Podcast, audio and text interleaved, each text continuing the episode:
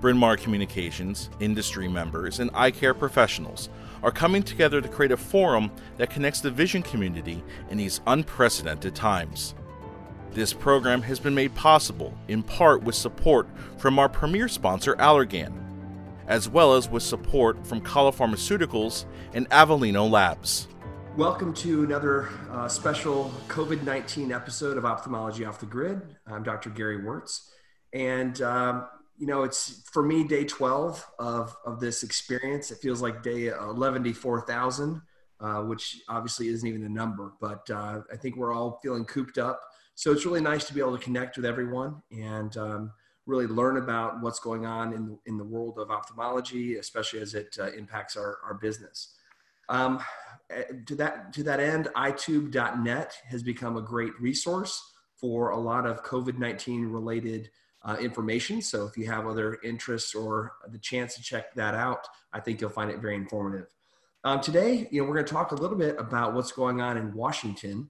Uh, we've had about $2 trillion worth of various stimulus bills that have been passed throughout the last week or so. It's kind of hard to wrap our, our heads around all the details um, that, that uh, might affect us and our employees. So today we're going to have some special guests come on to discuss what's in those bills and what might be percolating in Washington, D.C. Blake? Thanks, Gary. And uh, I've been enjoying doing this with you. We're now on episode five of the COVID special for Off the Grid. Um, and uh, we've had a lot of participation. I see people kind of filing in. We're already well over 100 uh, participants. So thank you all for joining us. I want to uh, recommend that everyone, uh, we want to keep this interactive.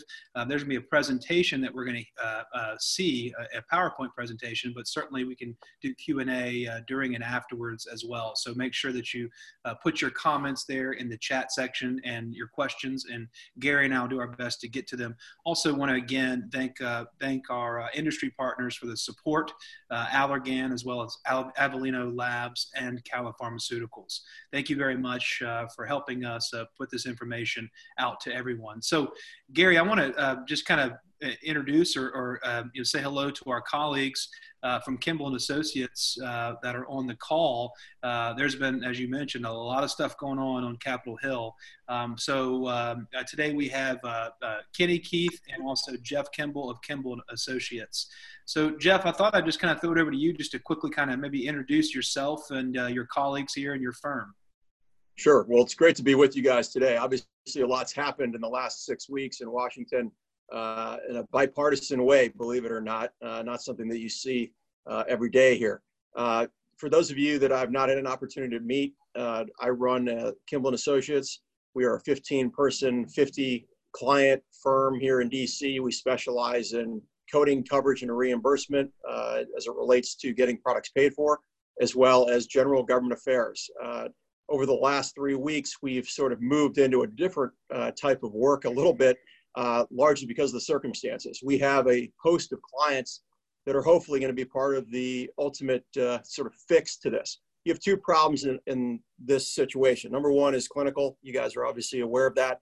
Um, you've got testing, uh, which we can talk about here in a second. And then you've got actually vaccine development, which is not typically an easy process. Um, we've got clients in all of those areas. Um, Allergan, J&J, Avellino, uh, Gilead, Cytospur, Takeda. Uh, so we're about as deep in this as you can possibly get. Uh, here today, also joining me is Keith Studdard and, and Kenny Hodge, who will both be presenting uh, a deck uh, for you guys. The idea here is to keep this interactive. If you've got questions, uh, just type them in and we'll try to answer them. But there is a PowerPoint that we'll be going through here today. at the end of the PowerPoint, there's also an opportunity to contact myself, Keith, or Kenny if you've got follow-up questions. Uh, this is a serious matter. Uh, I do have to throw three things legally uh, to keep my lawyers happy. Number one, we are not an accounting firm. Uh, I'm not a CPA. I have no CPAs on staff. We are not financial advisors. Uh, all of you that have uh, you, you got your own resources to go hire, hopefully the best and brightest to take care of your financial situation.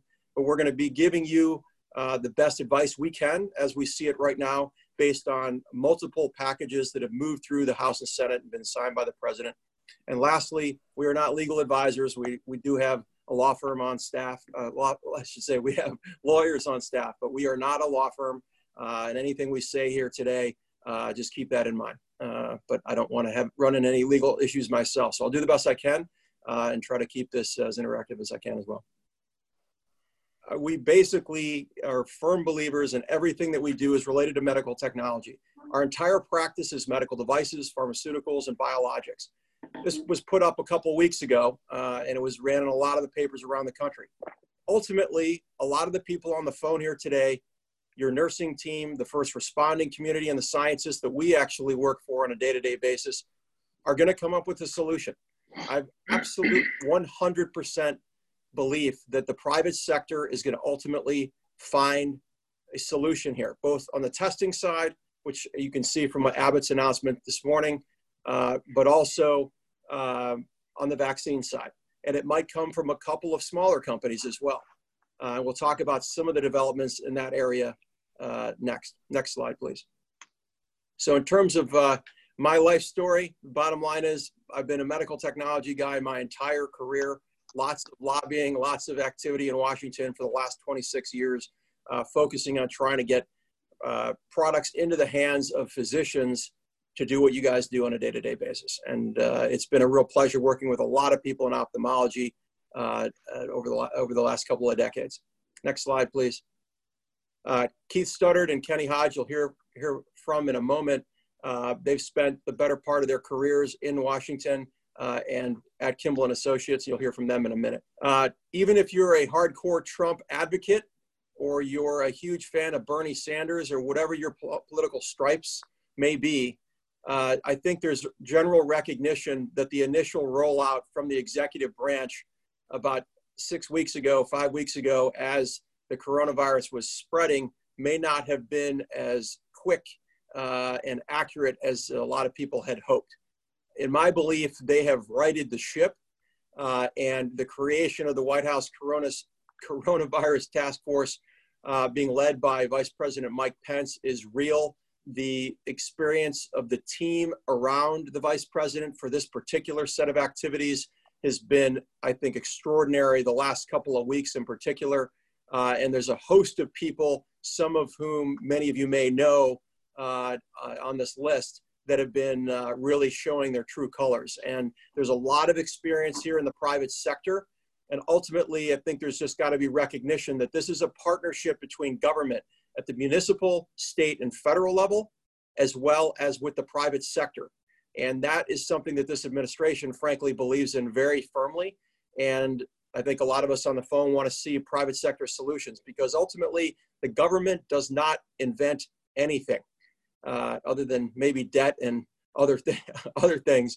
Um, but in terms of the solutions, they're going to be coming from the private sector and a lot of the labs uh, and R&D centers around the country and around the world. And we look forward to hopefully being part of that solution. Action items for you today. I would highly recommend following on Twitter these eight people or organizations. With these eight, you are going to be able to follow on a minute by minute basis exactly what is happening across the government and the private sector. This is also bipartisan. Andy Slavitt is one of Joe Biden's main people. Uh, and the reason that I think that is important is to get a democratic perspective as well. Uh, you're going to get a partisan perspective from certain people here, but generally, uh, you know, this virus doesn't pick political stripes. We all need to be working together to find a common solution here. So this is my recommendation here today. The vaccine and treatment development has been really divided up into a lot of different companies. Some companies are putting multiple sort of shots on goal, so to speak. Uh, there are 39 vaccines currently in development, uh, 12 antivirals, and then a host of others that are, you know, frankly, looking at some old compounds, a couple of cell-based therapies. Uh, we're pretty excited about this. Uh, again, we've got a handful of companies in this arena. Uh, and frankly, you know, some of our sponsors here to today, like Avellino uh, and J&J and others, are also developing in a variety, wide variety of areas. Uh, J&J, you might have seen if you saw CNBC today, announced a billion dollar endeavor with BARDA. That's uh, part of the Department of Defense uh, on a vaccine. That's very exciting. Gilead already out, uh, you know, doing their thing uh, on the vaccine side as well. But also some smaller companies. Avellino, very exciting. Uh, you know, small company, state, local, already very, very wired at the federal level as well. uh, they know they've already got a testing uh, facility going on in California, thanks to uh, Eric Barnaby and Jim Mazzo there. Um, so it does not necessarily just have to be large companies. Small companies can play a key role as well. So Keith, I'm going to hand it over to you here. Thank you, Jeff. Um, as Jeff mentioned, uh, we saw a, a, very rare, we've seen a very rare development over the uh, last three weeks in Washington, which is swift action by members of Congress in a bipartisan manner. Um, I, I, think it's important to note that that doesn't happen every day. And, uh, you know, for those of us that are in the middle of this, it was heartening to see everybody come together um, despite everything else that's going on in, in an election year. Um, what you see here is what Congress has done to date. Uh, they've passed three very major pieces of legislation, starting on March 6th, and most recently with the CARES Act on uh, over the weekend. The CARES Act probably being the one uh, most most of you have heard and read about, and which which in that case, which is what we'll spend most of our time talking about today. Um, I do think it's important to note here that they're they're certainly not done. Uh, both the House and Senate have returned home to their congressional districts.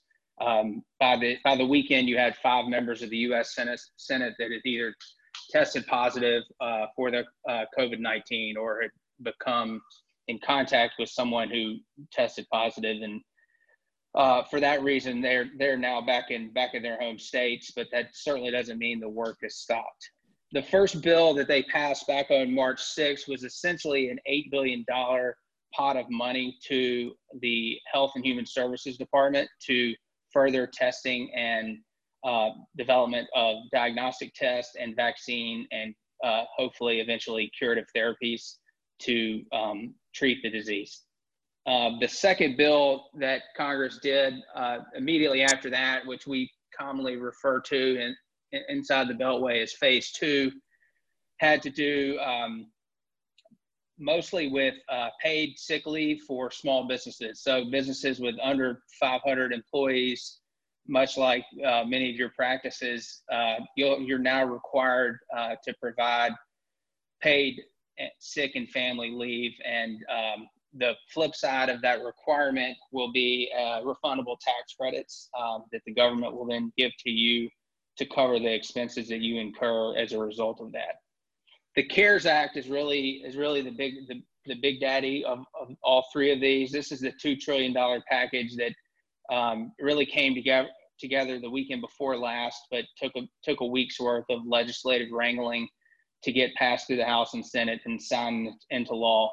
Um, and I think the best way to talk think about the CARES Act is five big buckets of action. Um, the first is additional money, as, as those of you who have the deck on the screen can see, additional money to the healthcare sector. And that's money back into HHS once again to further development of uh, diagnostic tests and vaccines and therapeutics, but also money to healthcare providers, hospitals um, who are who are losing losing money um, throughout this, but also have have seen a, a, high influx of patients as a result of those testing positive. Um, I think it's also worth noting in that bucket, there's some new money for telehealth services, and um, they've also delayed the Medicare sequester cuts for 2020, which uh, for those of you who, who bill Medicare, that's a 2% cut that we've, we've had in place every year for about the last decade that will be waived as a result of this.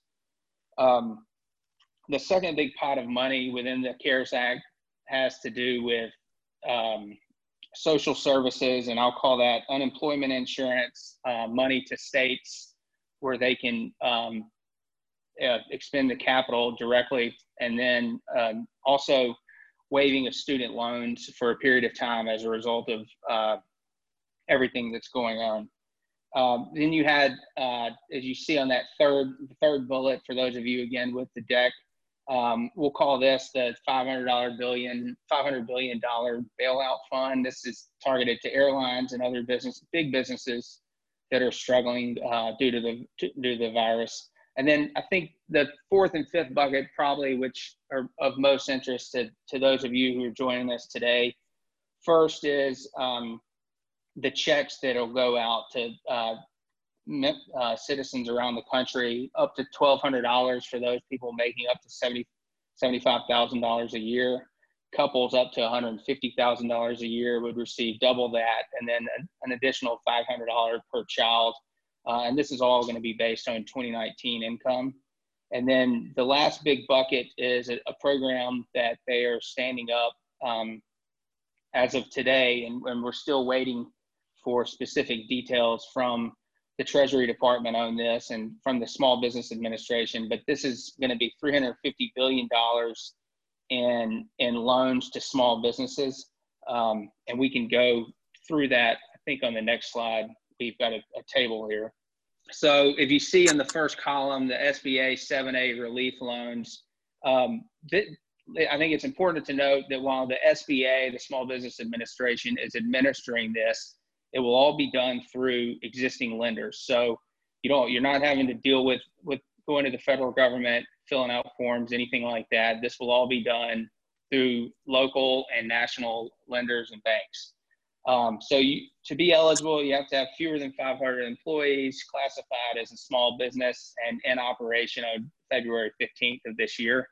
Um, and by that they mean having employees that were actually being paid on that date, which I'm sure most of you were. The maximum amount of a loan you might be able to get is up to $10 billion, and you can use those funds for payroll, mortgage and debt interest, rent, and utilities. Um, no collateral required, no credit history required, and uh, the repayment method will be over the following 10 years. Um, and you know, I think this is probably, if we think about what Congress might do next, um, I, would anticipate this program to be extended and funded to even higher le- levels than it already is today. Um, so if you think about the three bills we've just talked about, one, two, and three, with CARES being phase three, we would be absolutely shocked if there was not a phase four, probably a phase five and six. And um, we, we expect the negotiations on what the what the follow-on bills look like to begin in earnest as early as this week, uh, and probably see something out of Congress in, probably in the next four to six weeks. Kenny, you want to take it from here? Yeah, I'll I'll pause here to remind everyone that uh, we are accepting questions. So if you have any questions on any of the legislative issues that Keith just mentioned, uh, please feel free to type them in. Um, in terms of what the administration has been up to, um, you know, there's been a large wave of waivers issued or emergency use authorizations issued by FDA, CDC, HHS, and many others. And this slide here is to provide a little bit of a picture of some of the things that FDA has done. You see, there's been a flurry of activity. It started with a lot of um, actions around protecting the supply chain. Obviously, when the outbreak was mostly contained in China, and we had a lot of we have a lot of active pharmaceutical ingredient and other supplies coming from China. There were lots of concerns about supply chain disruptions, and as you see, as you get more and more recent, FDA begins to step up. Um, you know, different activities related to emergency use authorizations for diagnostics, and then more and more frequently now, uh, emergency use authorizations around personal protective equipment. So the agency uh, is continuing to try and expedite review for treatments, vaccines, therapeutics, provide flexibility around conducting clinical trials. There are talking about during virtual advisory committee meetings so that not only can the agency continue to uh, do the work that it was already having to do before the outbreak happened, but that it's also prioritizing anything related to the outbreak. Elective procedures. Um, there have been a lot of you know concerns about what to do as in terms of running your practice right? And in march 19th cdc issued the what is now probably infamous advisory to only conduct urgent and emergent healthcare procedures without a whole lot of guidance around what the that was. Since then the aao as many of you may have seen has actually published a list of what they consider and what they recommend to be urgent and emergent healthcare procedures. I urge you if you haven't seen that to go to that um, and, and learn more about what some of the AO's recommendations are. But I also want to point out that CDC in, and the federal government response in general has really been uh, coordinated in partnership with the states, and a lot of states have been given a lot of authority to issue regulations and put in place um, priorities around how they want to respond to the outbreak in their in their area. So um, that includes individual state guidance around uh, emergent um, and urgent procedures and what an elective procedure entails. I encourage you to visit this link at the the ASC Association is actually publishing uh, daily any updates about individual state activities around defining and providing guidance around uh, elective procedures or other stay-at-home orders that may uh, influence the ability for practices to to do what you do on a daily basis. Hey Kenny, can we uh, just take a pause here for a second? We've got a, number of great questions that are coming in. Um, perhaps Keith, you might be uh, poised to answer some of these. So we we are just going to take a quick break from the uh, slide deck and we'll answer some questions if that's okay. Um, Renetta Stone asked, with regard to the CARES Act, um, are we going to go through the details of the forgiveness criteria? Obviously, um, you know, this is something that we don't really know much about with regard to being able to get a loan and having it forgiven. I think it's a totally new concept. So, Keith, uh, Jeff, Kenny, any any ideas on what the criteria will be um, for the forgiveness, or is that going to depend on what Mnuchin um, recommends? Yeah, I think we're going to get a copy of that today. Uh, Keith, you want to chime in on that? I think he's muted. Okay. Keith is. Yeah. Can you hear me now? Yep. Yep. Um, the forgive that they will they plan to allow from what what I understand and, and Kenny jump in here too, but uh, they plan to allow forgiveness, but not to exceed the amount of the whatever loan you were to take through the process. Yeah, my understanding is it's it's up to eight weeks of forgiveness, and it is proportional to the amount of workers that you uh, fire. So if you are forced to lay off employees, the, the forgivable portion of your loan is intended to be an incentive for you to keep as many folks on as you're able to, knowing that you'll be able, your the, the maximum eligible amount of loan forgiveness will be directly related to the amount of workers you're able to keep on. And Kenny, is that going to be like uh, dollar for dollar? So if you keep on high wage um, earners like your optometrists or other doctors, but the rest of the staff, you're a skeleton crew. Um, do you know if there's there's some way that how will they calculate that? Any any idea? Um, I believe they look. There is a period in the bill in which they look at the payroll amount, and I believe it's tied to that February fifteenth date. And there are some specifications in the rule about um, maximum salary level that you're allowed to forgive. Um, again, this is where I'll, I'll, remind Jeff said we're not a law firm, and so you should consult your your attorneys and your accountants about the exact specifics there. But there are some specifications there. Hey Keith, uh, you mentioned about uh, uh, you know not having to go for the federal government uh, to to get these uh, relief programs and get these loans. You can use your existing lenders. There's a few questions about that. Uh, one from Daryl White asking, will only banks that now lend under SBA programs be involved in the relief program? Um, and then uh, Andy and Tom both have questions about venture backed businesses or those that are sponsored by private equity. Are they eligible for SBA loans? My, my, my thought on the uh, eligible lenders is no. Um, but obviously, to lend under this 7A program, there are, there are things lenders will have to do um, to, to comply with what SBA is, is doing here, but not having not having done business with the SBA before, I don't think should prevent you from being able to participate in this program this time around.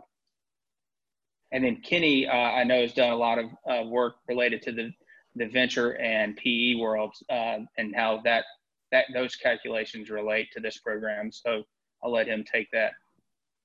Yeah. So to to clarify a couple, one. Um, they do differentiate between private equity backed and venture capital backed companies. Uh, there were existing uh, small business administration rules that still are in effect. They were not waived by CARES Act. While many of them were waived for these specific paycheck protection loans, um, the rules around private equity and venture capital affiliation were not waived. In general, um, if you are a private equity backed firm, the rules state that you must add up the employee for in terms of calculating number of employees, you need to add up the number of employees that are owned by all of the portfolio uh, owned by that private equity firm. For venture capital, it's strictly about ownership stake. Um, and there are specific rules there, especially it gets very tricky once you start wading into if there are multiple venture firms that are part of your ownership group. Uh, but in general, if you're largely venture backed, you should probably look into a little bit more in terms of uh, whether or not you're going to be eligible. And one other question that's coming in from John Hovanesian. Uh, first is is Blake wearing pants? So that's the Never. first question. Never, John. I'm always wearing swim trunks. You know. That. Okay, so that the answer is clearly no. Uh, the other question is, what about for um, what about for smaller practices that have less than fifty, uh, less than fifty people? What what happens there? Okay. Um, in terms of their eligibility for the loans, Correct, because it seems like it's it's for more than fifty but less than five hundred employees. So, have you guys got a sense on what those really small businesses might be able to be eligible for? my understanding is they are eligible. Um, it's it's there is the statute clearly says the greater of 500 employees, or for some narrow industries, there are exceptions for it to be larger than 500. Okay. Now, Mnuchin is going to be putting out all of his guidance today and may provide some additional clarity. But um, again, some of the usual small business loan restrictions that were in place for uh, 7A loans uh, from the SBA prior to passage of CARES Act, this, these paycheck protection loans are a little bit different. So the so the eligibility requirements, some have been waived and expanded, others have not. Okay. And, and Gary, um, to that point, I would add that the second, the phase two bill that we talked about uh, briefly, the uh, family and sick paid leave provisions do not apply to employers with less than 50 employees. So that's like a 50 to 500 employee threshold there. Okay. Well, we can always look for the guidance as well as it comes out to to uh, figure out what's going on moving forward. So let's. Uh, I guess we can go ahead and continue back on with the uh, the presentation, the PowerPoint. Yeah, so this map here is again just a kind of a uh, general sense so that you can see which states you should be looking at. Again, this was as of March 27th, uh, at least for the map. So uh, please go visit um, that ASC site, ASC Association site. You can see there they have every state's guidance listed. But if you're in one of these states that's in green or in blue, um, there are some state regulations or laws in place uh, that have been that are intended to govern elective procedures. There are also been uh, there have also been a lot of regulations issued around uh, data use. Obviously, you may have seen today the administration is requesting that hospital labs provide data to the administration about coronavirus test and diagnosis. Um, the task force is really concerned about uh, being able to manage data and begin getting a much more clearer picture around the actual prevalence of this disease. Right now, based on the fact that um, you know many people are having struggles accessing tests, we're only testing the very sick already. That's changing. We're getting more and more tests, thanks again to folks like Avellino and others. And so the government is going to be issuing more and more regulations around uh, breaking down uh, data and privacy rules. So you're going to see potentially some waivers around HIPAA and other things that will increase the amount of data that is available. This was teed up in the phase three bill. Uh, so we should see additional guidance here where, um, you know, providers, hospitals, really everybody through the entire um, claims cycle could be called upon to help uh, provide data to the federal government to begin tracking prevalence of the disease uh, throughout the rest of the outbreak. And then these are just some more useful links. Jeff, I'm going to stop here and let you kind of jump in. Sure. So uh, again, everyone, uh, a couple things have happened even since we've been on this call. Number one, for those of you that have practiced in the state of Virginia or West Virginia or the District of Columbia, they've just, just shut down everything in those three areas. Uh, I happen to be one of them, so I hope to get home soon. um, but uh, just keep that in mind. Uh, that site will keep you updated, that ASC site, but you know, stay tuned on local news on the Treasury regulations from Mnuchin. Those will be coming out this afternoon. So I was hopeful that they would be on this uh, call here this afternoon, but it's obviously not happened. Um, there's a number of uh, useful links here. Um, I think that when Gary asked us to participate in this a couple days ago, uh, he had asked, you know, hey, these guys are active. They're going to want to do their own research. Well, here you go. I gave you eight people to follow on Twitter, and here are your links to follow exactly what's happening for employees, the SBA, who's eligible with the IRS, some tax provisions, and a host of other things, NIH grants and everything else. And obviously CMS uh, side as well, unless you're a cash pay operation. Um, and this is not meant to be partisan. Uh, the Mitch McConnell site is actually very, very useful, um, though he's a Republican leader of the Senate. Um, but all of those links should help you uh, uh, navigate uh, the circumstances here. Gary, do you want to stop for any other questions? Uh, I'm happy to go through a political deck. I'll keep this to five minutes um, and can then be happy to answer any questions. We've uh, got we've got a couple of questions here. So just in the spirit of being uh, responsive yep. to the to the guests who are attending, um, Alan Brown has asked a good question. How do surgeons retain their income since we make more than hundred thousand um, dollars, which seems to be the cap, um, and are and are excluded from the CARES Act? I mean, how do we how do we pay ourselves during this time?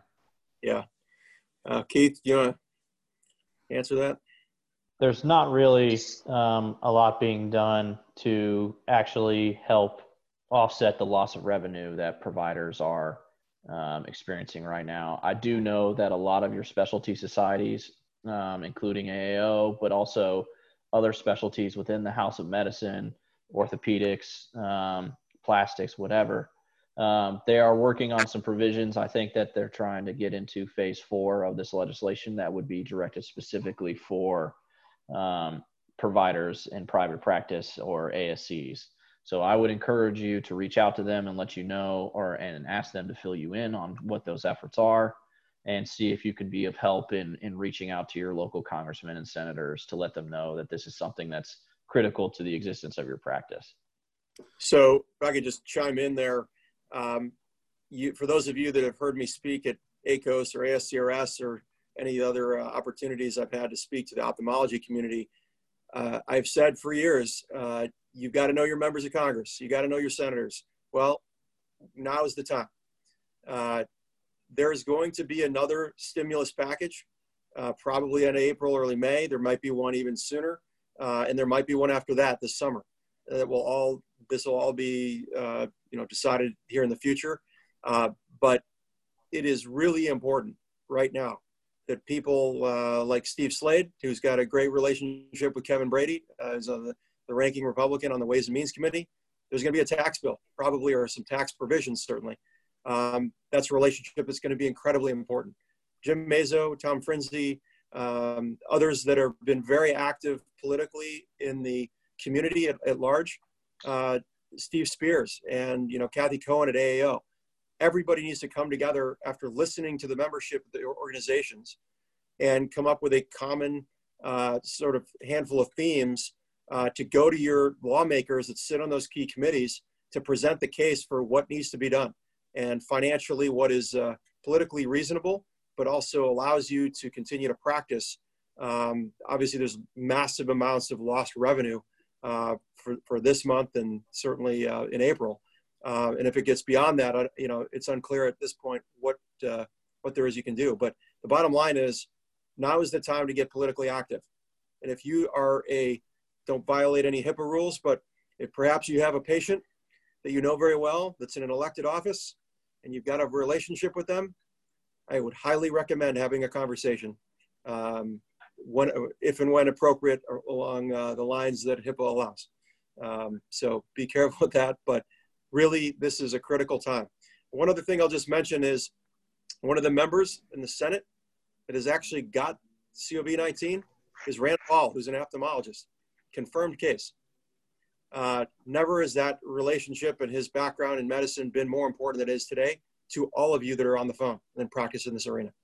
Uh, so those, those of you know Dr. Paul, now's the time. You went yeah. to med school with him, you're a med school roommate, now's the time. Yeah, he's actually my senator uh, in, in Kentucky. So yeah, understand that. Jeff, uh, Greg, Greg Parker says if you accept money from the phase two SBA economic injury disaster bucket, is that amount deducted from what you're eligible for for the phase three CARES legislation? uh, I'm going to defer that one as well. Kenny or Keith? Sorry, guys. I'm not sure. I read everything. I, I'm, I'm, I have reasonable certainty that you are still eligible for a paycheck protection loan if you received an economic uh, disaster loan prior to passage of the CARES Act. So I don't know whether the total amount is deducted if you're eligible amount or not. That's that's a trickier question that I don't know the answer to. But you should still be eligible in some form. And then uh, Leonard Blay asked a question I think is interesting because a lot of us are in this situation right now. Provided we already furloughed employees and then we'll rehire in eight weeks, can we still qualify for loan forgiveness? So I guess the idea is, you know, loan forgiveness is to keep people on the payroll. If we have people off payroll and are, you know, sort of putting them back on, how does that impact it? I, I believe it goes back to that February 15th date, um, which is when they're you're the date they're using to determine what your payroll was and what your your outlays were. Um, but I don't know, Kenny, if you know any more about that. No. I think we'll see guidance on that from Mnuchin soon. Gotcha.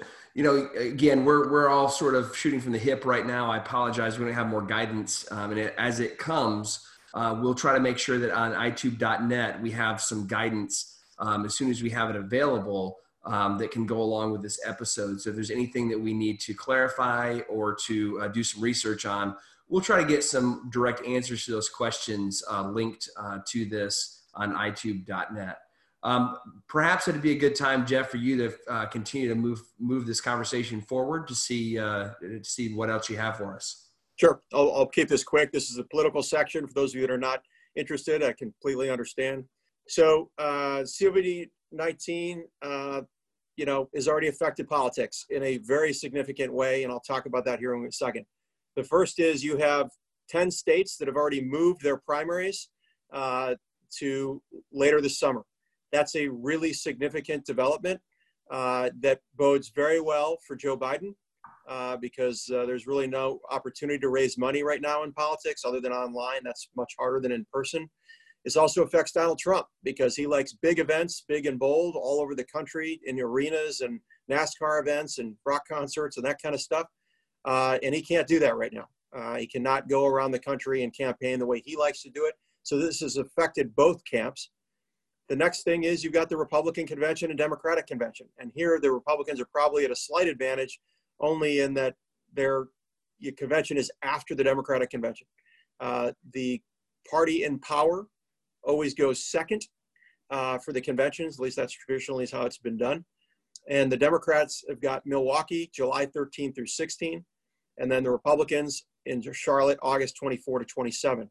These are major events, and I would be um, uh, watching this very, very carefully. I think Donald Trump not having this would be an absolute shock, uh, and we'll just have to see what happens. But obviously, the health of citizens and attendees needs to be paramount here.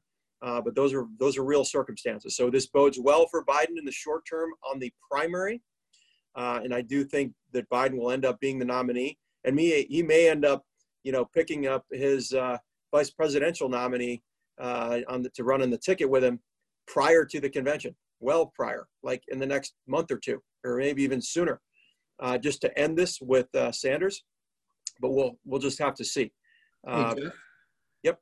Hey, uh, someone asked, is there a possibility that the election could be postponed? Do you see that happening, at least potentially? You know, uh, I think there's already been speculation about it, and I'm not sure the technology is there yet from a fraud standpoint, especially what happened in 2016, that we are going to be able to, to do something like that. Uh, a lot of discussion about this in the primaries already. You guys saw what happened in Iowa on the Democratic side and that mess um, the caucus system. So I cannot imagine that today, but we've never been through something like this before. So hard, hard to predict at this point. 18 seats need to change hands for the Republicans to take the House. Today, I don't see that. Um, but a lot of that depends upon the popularity of the president. This is a president who will never be, you know, at a 60% or 70% or up to 90%, which is what H.W. Bush was during the uh, first Iraq War uh, as that ended in uh, February of, of 1992. Uh, and so you just have to recognize that he's he's people have got their opinions of him. A lot of people people lie to pollsters about what those opinions are, uh, as we've discussed at various events. Uh, but ultimately, I don't see today the Republicans taking the House because they've not been able to raise the money or recruit the candidates. I think their time to take the House back is in 2022. One really significant thing that's that we're dealing with right now is that there are a lot of people with a great deal of experience in healthcare and medical technology and vaccines and diagnostics and everything else we've been talking about here today that are retiring from the House and the Senate. And it's a really significant development. The couple, the chairman of the, of the key committees on FDA issues, CMS issues, there's a handful of people. Uh, and it's a, it's a significant development. It's not a positive in this environment when you need to have this experience uh, these seasoned veterans that can sort of lead during these circumstances. Some are looking for a promotion and move from the House and move up to the Senate, but the vast majority of these folks are retiring and getting out of politics, which is not necessarily good at this point in time. So uh, we hope that some of the physicians in the House and Senate really become key spokespersons uh, on the issue for the House and Senate, uh, but that hasn't developed uh, thus far. Uh, gubernatorial elections, there's a handful coming up this fall.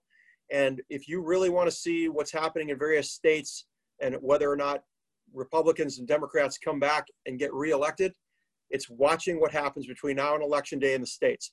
The reason, part of the reason for that is when you just declare a national disaster in the United States, it ultimately disperses, in this case, 40 billion quickly and then a lot following to FEMA. And then FEMA cuts checks to all the states around the country. And then the governors working with the FEMA directors in each of the 50 states, as well as the territories, and I live in one in the District of Columbia, immediately that money is dispersed. And then you find out whether or not your governor and your FEMA director know what, the, on earth they're doing. You want a case study that? Look at what happened in Mississippi and Alabama, uh, excuse me, Mississippi and Florida during, during a last couple hurricanes down there. Compare that to Louisiana uh, during Katrina and you get an idea real quick of whether or not you get a good governor or you don't. And so it really, really has an immediate impact. And I'll just leave it at that. And we'll see who comes back uh, uh, and gets reelected, you know, this fall based on what happens here in the next six months. United States Senate, Republicans control the Senate 53 to 47. Uh, today, I think Republicans still will control the Senate, but they may lose one, potentially two. Uh, but again, this depends upon the, the president. I'll just talk a little bit about presidential approval ratings here. Uh, ultimately, if Trump is reelected, a couple of Republicans will probably survive on this list. And if he doesn't, a couple won't. I'm particularly looking at Arizona and Colorado there and potentially North Carolina. Uh, those are all vulnerable seats right now for Republicans that may go the wrong way uh, if you're a Republican or may go the right way if you're a Democrat. And we'll just have to see what happens there based on frankly, the election day. Uh, so Biden's going to be the nominee. And uh, there really is uh, a limited opportunity for Sanders to ultimately prevail. And so a deal needs to be cut. And one deal that might be getting cut, which affects everybody on the phone, is Bernie Sanders is, is what it could potentially chair the Senate Health Committee if the Republicans lose the Senate on election day. Is that enough of a consolation prize? We'll see. That's a discussion between Chuck Schumer, Joe Biden, and others if Vice, if, if Vice President Biden ends up being the President of the United States. A lot has to happen between now and then, but he will be offered multiple opportunities to go into the administration, probably in different areas, maybe the Department of Labor or HUD or something else.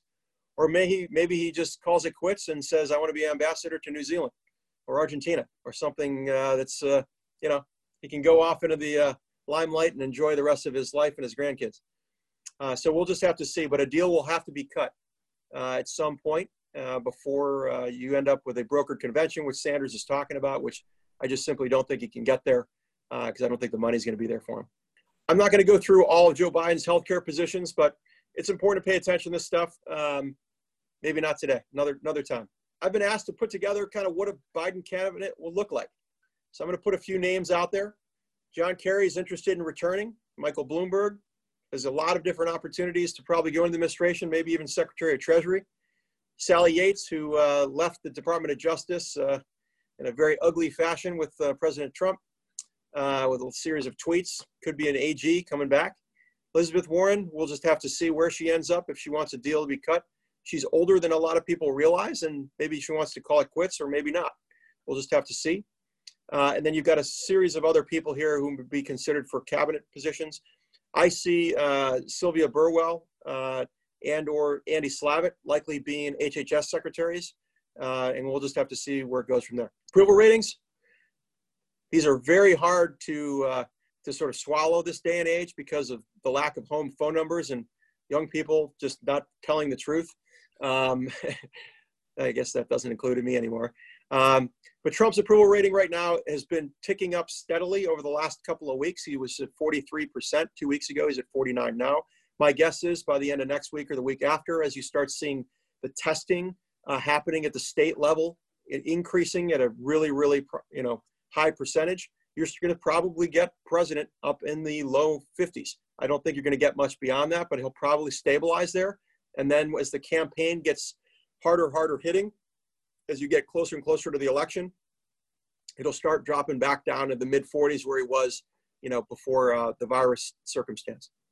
Ultimately, it's important to recognize that in this election, 80,000 voters in three states ultimately elected Donald Trump president. And those are the three states that are going to get the most amount of money during the next presidential campaign.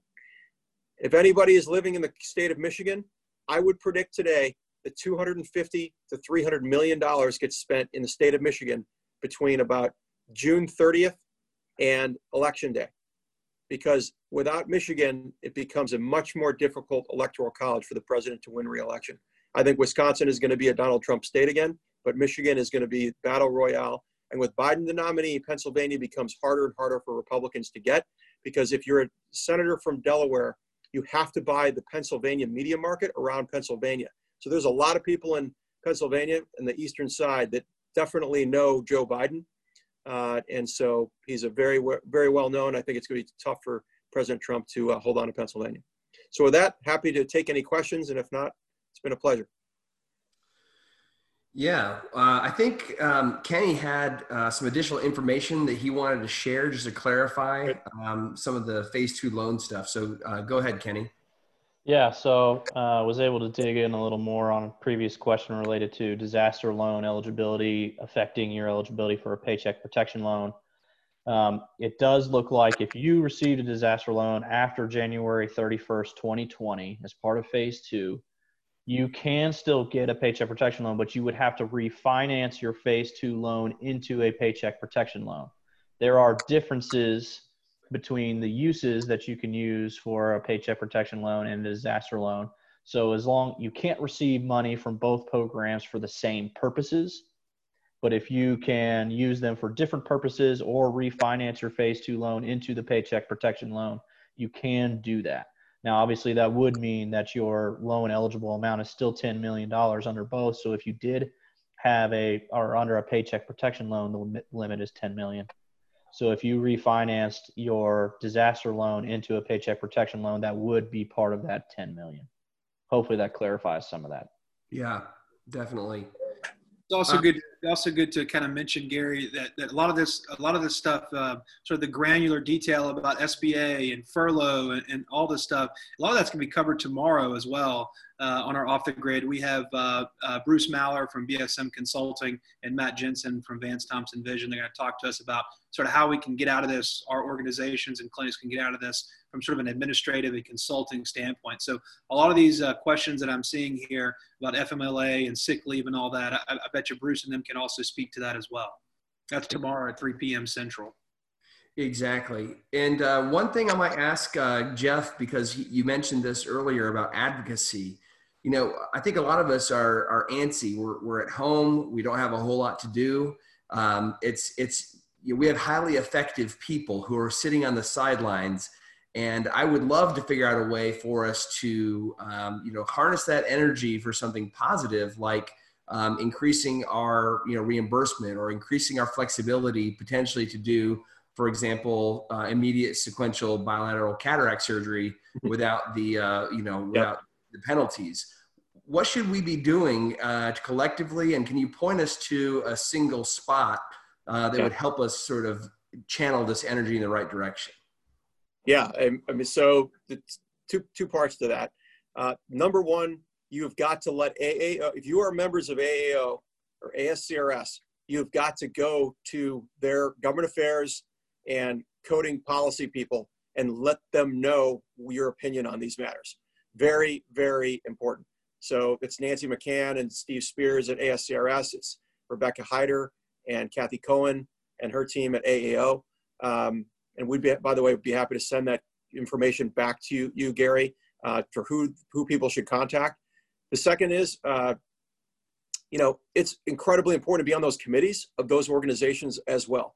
I understand they're bureaucratic. I understand that you may not have time, but you know what? You're not practicing for the next month, whether you like it or not.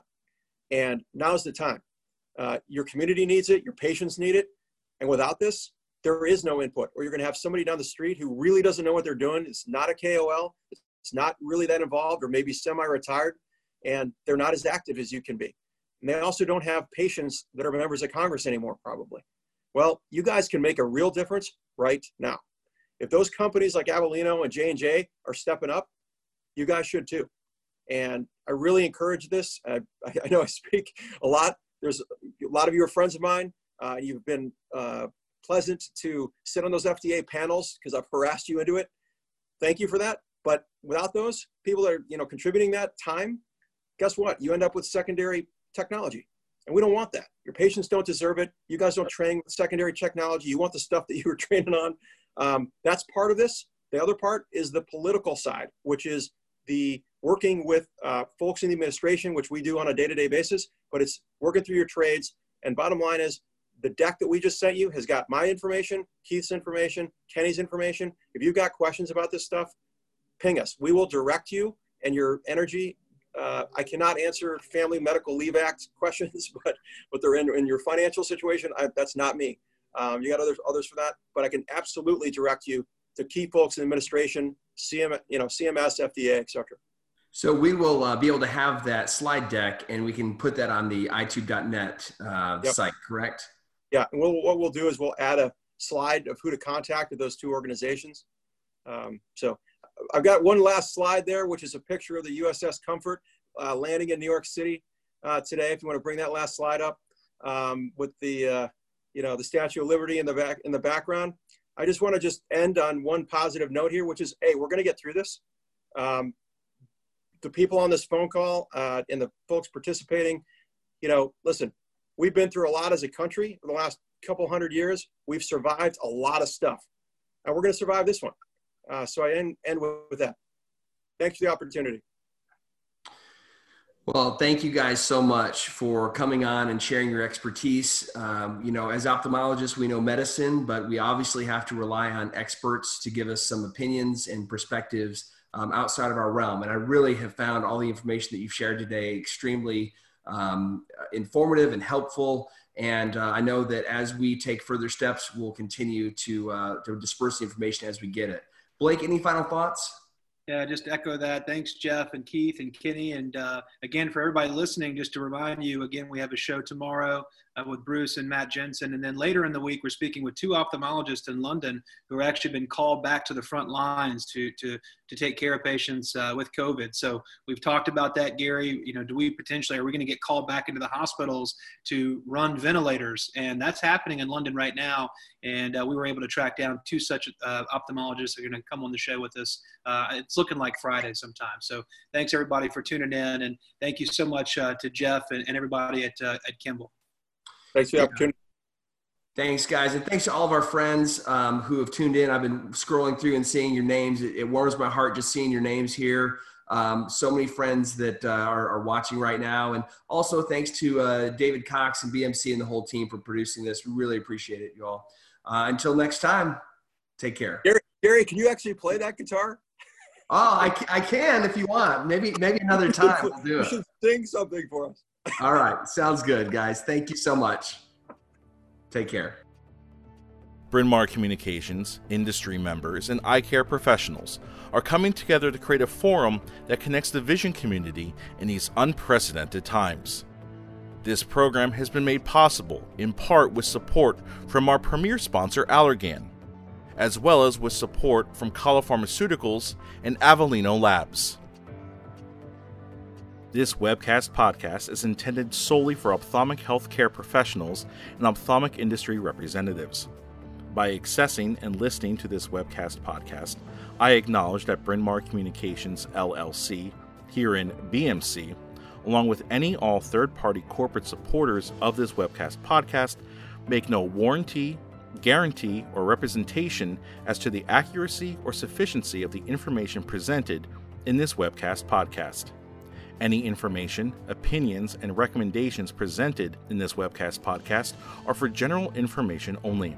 Reliance on any information provided by this webcast podcast, BMC's employees, or medical professionals presenting content for this webcast podcast is solely at your own risk and should not be considered as medical or professional advice. Unless specifically stated otherwise, BMC, along with any all third party corporate supporters of this webcast podcast, do not endorse, approve, recommend, or certify any of the opinions or information presented or mentioned in this webcast podcast.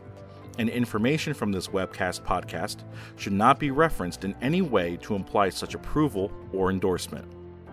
No reproduction, rebroadcasting, or editing of this webcast podcast may be made without written permission of BMC.